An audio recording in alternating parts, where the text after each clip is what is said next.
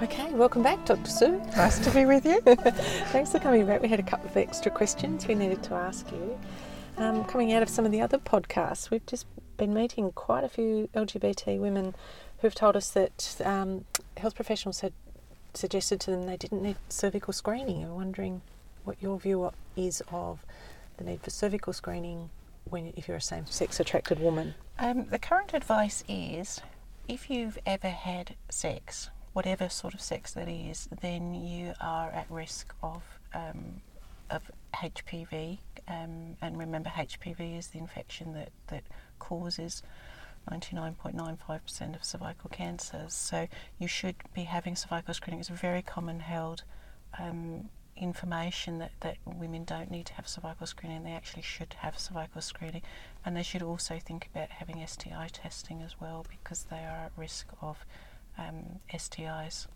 So it's skin on skin, that's the thing. Yeah, or, or yeah, genital contact or a transmission of genital fluids um, or saliva. Remember, we, you can get chlamydia um, through oral sex, so uh, anything where um, secretions are, are can be transmitted.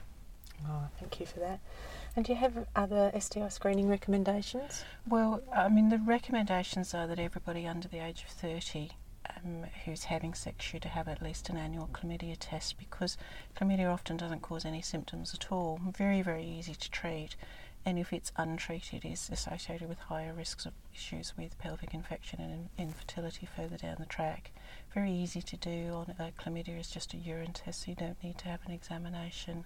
Um, and I should also say about the cervical screening that um, if women don't feel comfortable having a, an examination to have a cervical screening, there is the possibility now with certain criteria to have a self-collected sample, um, and that's that's helped some women who who it would be important for them to have cervical screening, but it's just too difficult for them for whatever reason to have an internal examination um, to have a self-collected sample.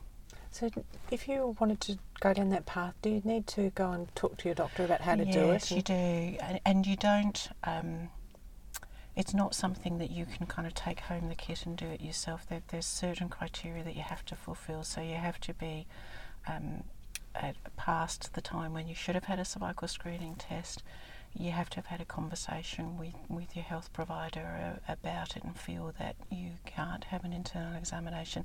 And essentially, the, the doctor or the nurse would give you a swab that you go to the toilet and um, just insert into the vagina and then bring back. So it has to be done in, in the clinic rooms. Um, you can't take it home to do the sample.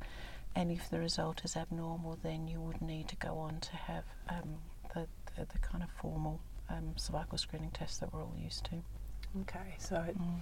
there's you know limitations around it, but still a good thing for women. Well, a good thing because we know that most of uh, cervical, the biggest risk factor for cervical cancer is women who haven't been mm. screened, and we know that women with um, disabilities or from a culturally and linguistically diverse background, or women from the LGBTIQ community, are at lower risk of getting screening, and therefore the risk of, of developing cervical cancer and not being picked up is, is higher. So, one single screening can have a significant reduction in a woman's chance of developing cervical cancer further down the track. Um, and I think it's really important. I don't know of any woman who loves having a cervical screening test, no. but I do think it's important to find somebody who you feel comfortable with and you know if you need to go and see somebody a couple of times and to, and to see whether you feel safe and comfortable with that person then that's a really important thing to do just to make the whole process a little bit easier so so do you have uh, recommendations for LGBT women on good safe sex practices? Yeah, oh, uh, because there is this risk of um, of STI transmission, really important to think about maybe using condoms on sex toys or um, washing hands um, when changing partners or um, all things about thinking about how you can reduce transmission of infection or maybe looking at using a dental dam um, when you're uh, having oral sex too. All ways of just um, providing a little bit of a barrier there which don't hopefully interfere too much in people's sexual pleasure. So where do you get dental dams from? Um, mm, that's a good question. On, online is the place that I've I've seen them, um, and they just look like a little square of a very fine um, material, very similar to a condom. Um, they're quite sort of soft and quite um, nice to touch, so they're, they're not they're not awful to use, and they're, they're just a good idea. Okay, thanks, Sue.